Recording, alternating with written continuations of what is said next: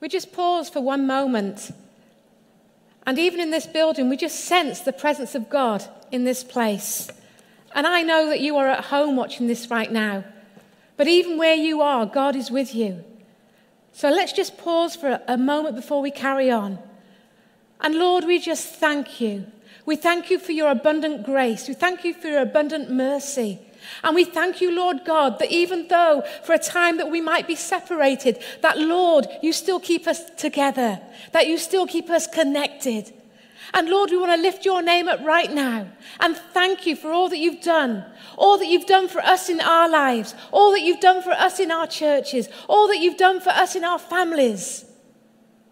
Lord Jesus, we take this moment to say thank you. Thank you for dying for us. Thank you for all that you have done. Amen. You know, it's great to see you. I'm so thankful that you are here at church this morning. And although we aren't physically together, we are still together. Did you know that the church is a family, that the church is a called out group of people, that we are always together in spirit, even if we can't physically be together? So if you're watching on YouTube or Facebook, join in, be interactive, and write your comments. I'm, and we've got pastors online that are going to answer any question you've got. First of all, I want to say thank you to our amazing team that have worked so hard to make this possible today. And thank you for the worship. You know, today I particularly want to talk about worship. We are a called out people, we are a family of God, we are a holy nation, we are the people of the church. And even though in these times of COVID that we are separated for a season and we gather together, there is a sense that we have lost something of our worship together, that we have lost maybe our voice together. And I want to tell you today that we have not lost where we think we have lost something, maybe God is removing something to put something new in its place. Maybe where we think we are weak, where we are at a place where we are at loss, that God is going to bless us even more. Maybe, just maybe, that God is calling us to be intimate with Him, to be, to be as individuals and come back to that place of knowing Him even more deeply. You know, in Ephesians 5:19, it says, when we meet together, when we meet together, sing psalms, hymns, and spiritual songs as you praise and worship the Lord your God. So, my question to us today is what is worship? What exactly is worship? Is it when we physically come together in a church building and we sing songs? I don't think so. Yes, that is a part of it, but it is so much more. When we worship, we give glory to God. When we praise His name, we revere Him as holy. When we thank Him, we appreciate Him. It's not that He, he needs a pat on the back, it's not that He needs some, a, a bigging up, but we need it. We need that connection. When we worship, something happens to our spirits and we connect like never before. Have you ever been in that place where you are worshiping God and things change, things transform? Maybe it might be your mood, maybe it might be a miracle comes into place. But when we worship, it is our avenue of connection to our Almighty God. It's a thankfulness, it's an adoration, it's a, it's a bowing down. You see, when we worship, we are essentially bowing down so that we are exalting Him. So all our situations and all our circumstances are bowing down to Him as Lord. And when we come close to God and when we bow down to God, He lifts us up. We think we're exalting Him. But when we worship with a heart of love to God, He actually is picking us up and exalting us. And you say, but I can't sing. You know, even when we come back to church together, I can't sing. Yes, singing is undeniably a part of our worship and what we enjoy doing together. But it's not the only way to worship God. And I hear Christians when saying, I can't sing, it's a persecution of the church. Persecution is when you say, I can't breathe. There are churches all over this globe where they are suffering real persecution, where they are being imprisoned, and where they are being killed for their faith in Jesus Christ. Because we cannot sing together is not a persecution. Do you know that the human body, we are given five senses?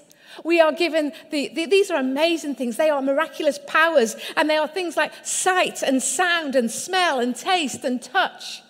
But when we don't have one of them, when we lose one of them or even two of them, the remaining senses, they sort of zap your brain and they take up that space where that sense should have been, and the others get stronger. So, what is it when we have lost singing together as a congregation? If we lose that, we are not going to limp through our worship with God, but we are going to get stronger in the other areas of worship. It's not a lost opportunity, but it is something to strengthen our souls. It's something to strengthen our characters. It's something to strengthen our relationship with Jesus. You know, just now, as the band was playing, and, and I just, everything within me wanted to sing out loud, but I couldn't, so I just mimed it. But even so, I know that God could hear my unsaid words as I worshiped Him. And where you are right now, in your homes, you can sing out loud and you can praise and you can worship to your heart's content. But when you have no crowd, when you have no band, when you have no stage, when you have no props, when you have no one else around, it becomes you and God. And for me, surely that is a step forward. Surely that is not a loss, but that is a gain. So until we can do that, until we can come together, until we can join our voices together, we will not shrink back. We will not suffer. We will still have our voice and we will still have our song. So let's not lament over what we cannot do anymore. There was a gentleman, and he was an amazing singer in his youth. And he sang in the choir in his church. And whenever he sang, it just put goosebumps. He was so amazing. But tragedy stuck. And he got cancer, throat cancer. And they had to cut so much away that not only could he not sing, but he lost his voice completely. But he still went to church and he still worshipped his God. But this time he had to figure out a new way of doing that. And so he started to whistle. He started to tap his feet. He started to dance. There was nothing that was going to keep him down, nothing that was going to stop him worshiping from his God. And that's what we've got to do. We have got to find a way, another way, a new way where we can continue to worship God. In fact, he became more stronger in the whistling. And maybe we can come more stronger as we start to worship God in the privacy of our own homes. You will be amazed what God will do. You will be amazed how God renews your soul. You will be amazed at the anointing of the Holy Spirit. You don't need a crowd. All you need is your worship to your Heavenly Father. So, what else can we do? If we cannot sing, what other ways can we worship? Well, I was really stuck here because the Bible, the Word of God, it gives us so many ways where we can worship God. So I've just chosen a few today to share with you, and you know them very well. Firstly, a worship that trusts. You know, there's a story in Acts chapter 16 about Paul and Silas. And they've been sharing the gospel. They are amazing servants of God. They have been faithful and they've been through some stuff. But on this occasion, it gets a bit tricky. They get beaten for sharing the gospel. They got beaten so badly and they got put in the prison. And when they were in the prison, they were chained. And I, can, I just can't imagine being in that place where they were that time. They were alone. They were cut off from their church folks. Surely it might have crossed their mind. We've just been serving God and look what's happened to us. And they must have been in excruciating pain because I searched and, and I looked at how they would have been treated and it ain't pretty. But there they were, locked away in this dungeon. And what did they begin to do? They began to sing. They began to pray.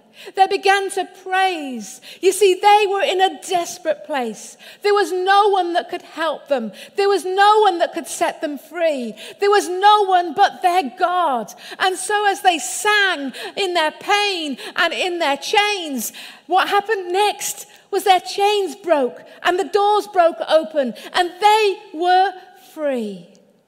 And they didn't do it with a crowd. They didn't do it in a church. They didn't do it with a band, but they praised and they worshiped their God with their heart.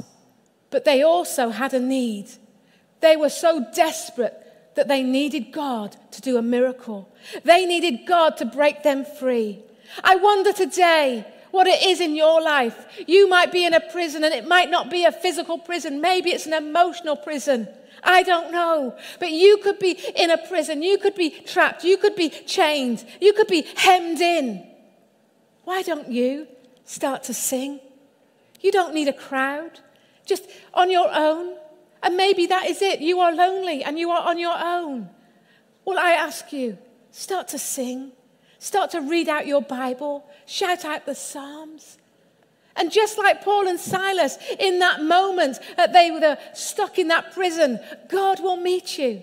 God will lift you up because he inhabits the praises of his people. And we don't have to be together physically to do that. Where does my help come from? My help comes from the Lord, the maker of heaven and earth. So Paul and Silas, they lifted up their God. And as they lifted up their God, God lifted them up. I wonder today, are you in that place where you need God's hand to lift you up?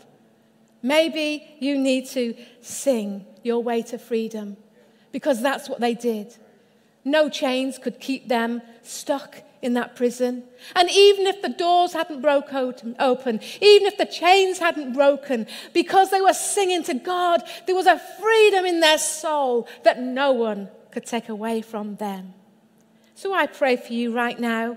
If you are in a place of disappointment, maybe you're in a pain so deep that it's, it's causing you to be like a prison, I pray right now that you will find your voice, that you will find your song, and that you will be brave and that you will pull heaven down into your situation. And I know that Jesus will not let you down. Sometimes we have to be in such a prison, in so much pain, that only Jesus can set us free. So these guys here, Paul and Silas, they are a great example of worship when there's no crowd away around. I know they were singing, but they weren't singing with a congregation. And what happened as they trusted God? He brought them freedom. There's um, a famous scientist. He's a neuroscientist, so he's a scientist of the brain. And he studied Christians. He studied Christians in particular when they were singing and worshiping. And he realized that when they did that, there were neurons in the brain that sort of let off good feelings. In, they were called endorphins, and they made them feel good good about themselves, good about everyone else. So maybe when we're in a mood, when we're feeling low, when we're feeling down, maybe we just need to sing a song to the Lord because it's proven by science that it improves things for us, it improves our mindset. So maybe today, you might be in that place. And remember this it is for freedom that Christ has set you free. There's another worship I want to share with us today.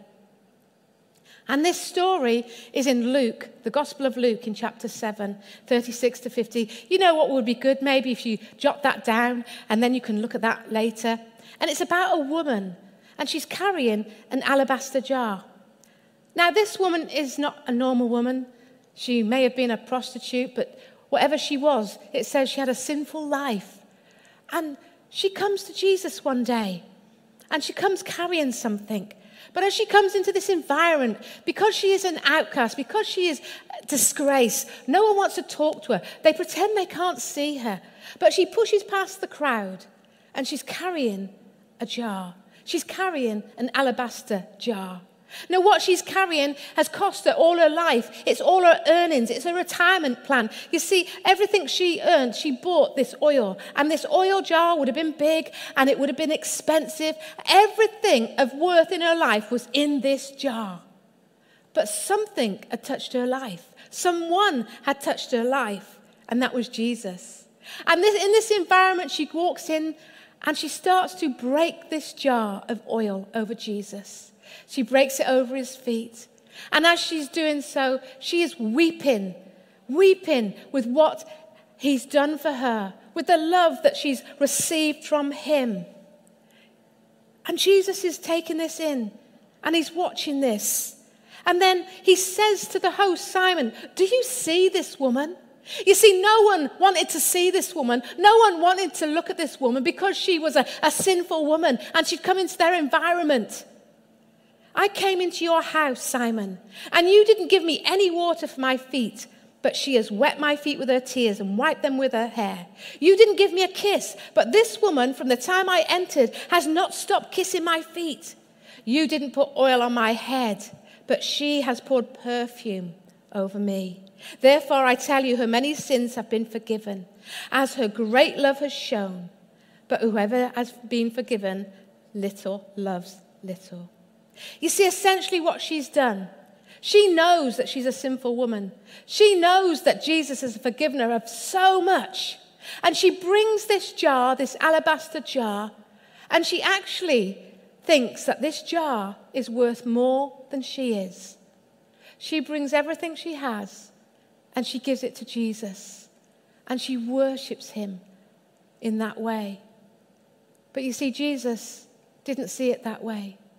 Jesus wasn't particularly interested in the jar or the contents of that jar. He was interested in the woman. And it was his love for the woman that mattered. But she was saying to Jesus that day, I've lived my life this way. And now, Lord, I am turning around and I am going to live life your way. And she crashes this jar over Jesus. And that's the end of her life. That's the, uh, the end of her life as she lived it in a sinful way. And she is saying, I depend on you, Lord. A worship that loves demolishes shame. I think she got up from that place a new woman. Gone was her shame. I remember one time before I was a Christian and I walked into a church and I wasn't their type. I had the wrong clothes on, I had the wrong type of job, I had the wrong type of things. And I remember them muttering and saying to me, You're kind of not welcome in here. And that hurt me to the core. And this woman had felt like that. But then she had received acceptance from Jesus. She was accepted and no longer rejected. She was clean and no longer dirty. She was seen and no longer unseen. And she was loved and no longer unloved. I wonder today if we could worship Jesus in that way, where we could remember what he has done for us, where we could remember the forgiveness that he has bestowed upon us. I wonder whether we could take all our junk of the sinful stuff that we do and pour it over his feet and give it to him and receive his love. You see, a worship that loves leads to forgiveness. And there's another type of worship that I want to share with you today a worship that obeys. This story is in 1 Samuel 15 22, and it says, To obey is better than sacrifice. And we know the story that Saul, as um, he has is worshiping. He's doing a sacrifice. But behind him is all the stuff he didn't do. Behind him is evidence of the disobedient life he has led before God. And yet he still thinks he can carry on doing church. He still thinks he can carry on singing and worshiping God. And I wonder how many of us today get a bit like that, where we can do the motions and, and do the things we think are correct, but behind us is a stack of disobedience. There was a little boy in school and he was so excited to get back to school, especially in these days, that he wouldn't sit down. And he kept standing up and standing up. And eventually his teacher said, Will you please sit down? And he didn't want to sit down. But he sat down. And then his teacher later on said, That's very good for sitting down. And he said, But I'm standing up on the inside. And there's something about us where we find it hard to be obedient, we'll do it on the outside. So it looks like we're doing all the things right. But on the inside, we're being disobedient. On the inside, we still want to stand up. And we all get to that place at times. Obedience, though, is one of the greatest acts of worship to God that we can do. Jesus didn't say, If you love me, sing the latest worship song. He said, If you love me, keep my commandments. If you love me, obey my ways. Can we be kind? Can we be nice to one another? Can we be honest when someone um, doesn't gives us too much change? Can we not gossip about people? And there are many, many other things where God asks us to live a life according to His way. And we find it so hard. But yet, when we surrender our ways to His ways, that's called obedience, and that is an act of sacrifice. And this act of worship is so powerful because we yield our will to His will.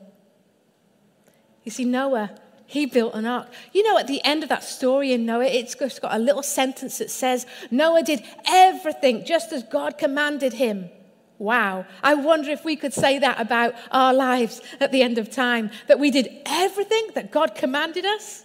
Abram, he was obedient and he became a nation. Moses was obedient and became a, a freed a nation. And Jesus, Jesus was obedient and went to the cross. I don't think obedience the easy option. You know, I, I'd rather sing. I'd rather sing a song. I'd rather clap my hands. I'd rather dance. I'd rather do anything else in the kingdom of God sometimes than be obedient. But there is something strong, something powerful when we surrender those areas to God. When it, you know, when you squeeze an orange and you get orange juice, and that's how it feels when God is asking you to be obedient in an area that you are struggling. It's like you're being squeezed and it's so tight and it's so uncomfortable. But what comes out is orange juice. Well, not really, but orange juice is so good. What comes out when God squeezes us can be good. So Jesus goes to the cross and he says, Father, if you are willing, take this cup from me. If there's any other way, is there any other alternative? Are there any other possibilities? Can you just check? Do I have to do this thing that's painful? just like we do. But sometimes not like us. Jesus says, But your will be done. And I think that's a great example to us today. God, can we say, Your will be done in every area of our lives? Are we, are we willing to have sensitive hearts to the Holy Spirit prompting? Or have we become deaf to the prompts of the Holy Spirit in this season that we're in because we can't sing, because we can't be together? God is still speaking to us. In our homes, in our places, in our isolation, God is still speaking to his people. And he's speaking loud. And he's still giving us stuff to do. He's still prompting us by the power of the Holy Spirit. He's asking us to feed people. He's asking us to talk to people. He's asking us to be his hands and his feet and his voice. Because people need Jesus more than ever in this situation. I read a story about a pastor called Mike Pilavachi. And he was in a situation one day where he felt this prompting of the Holy Spirit speaking to him to obey something. And he was struggling with it. You see, he was in church and he was enjoying church, and they had a great band, an amazing band, and church was coming back every week, and there were lots of people, and the singing was amazing. And yet there was this nagging little voice And this voice was asking him to stop the music, to stop the singing. And I imagine this was a, a very difficult thing to do. His church was so successful and people had so much expectation. They come to church because they enjoy the singing. Don't you enjoy the singing when you come to church? Aren't you saying right now, how are we going to cope with church without being able to sing? You know, we had a prayer meeting the other night and we had to listen to the band singing and we couldn't join in with the full force of our voices. But the presence of God came and the presence of God touched our hearts. God was still there without our voices singing. We have not lost our voice. We have not lost our song. But it might look a little bit different right now. So, as this pastor, Mike Pilavachi, struggled with what the Holy Spirit was saying to him, he then came to his church very bravely and said, We've lost our way, folks, on worship. We've lost the true worth of worship. It's not about the singing, it's about Jesus. And so, for a season, we're going to get rid of the band, but I'd like our band to come back right now.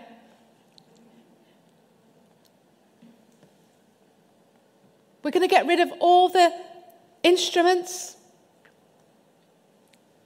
We're going to get rid of all the stuff that enables us and props us up and helps us to worship. And doing that is good, by the way. It helps us as we come into the presence of God. But can we learn to do that without all that stuff?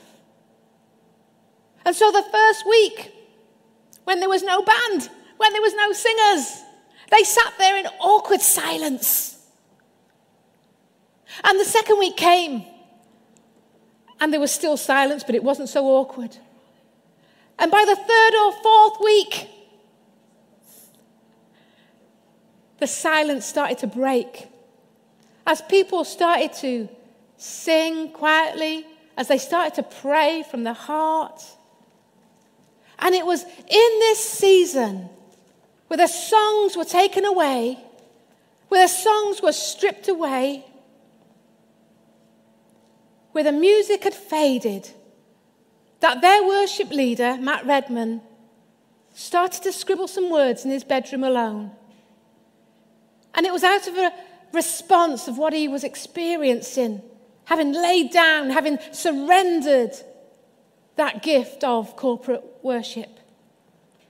And these are the words that he wrote When the music fades and all is stripped away,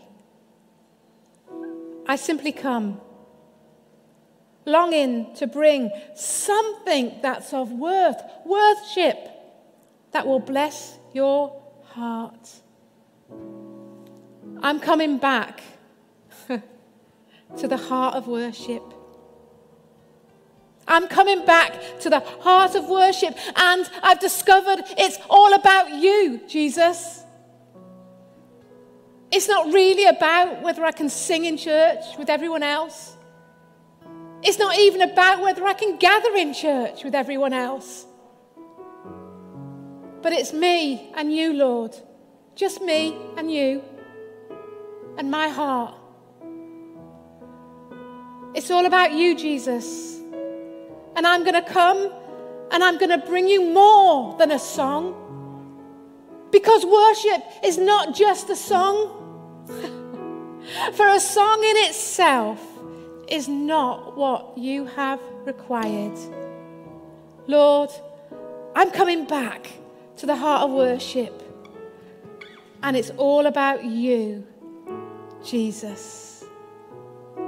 You know, in a moment, we are going to sing those words.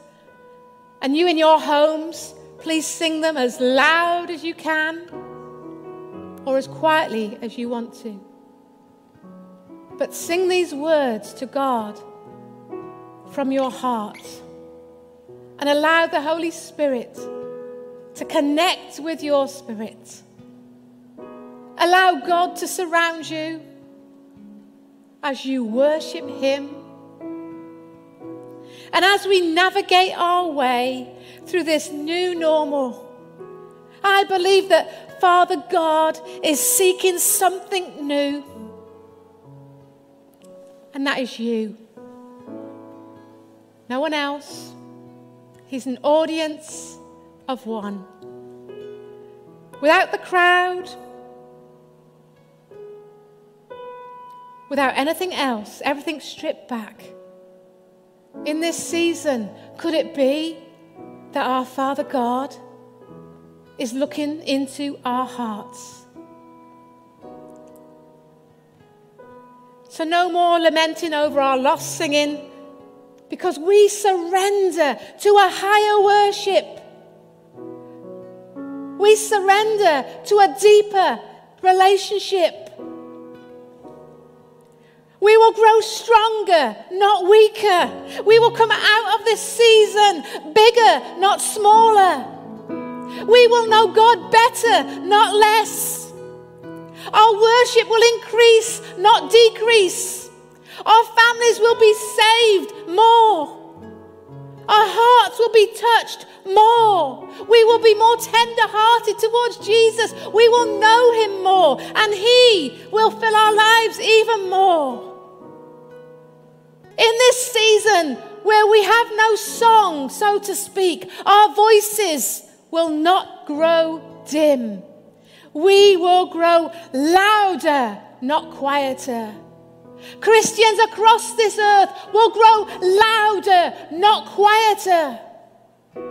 It may not come through words and singing, but it will come through other actions and acts of kindness. It will come as we worship God in many other ways.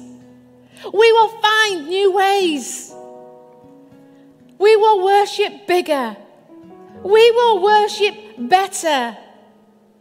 Lord Jesus, right now, forgive us for what we've made it to be.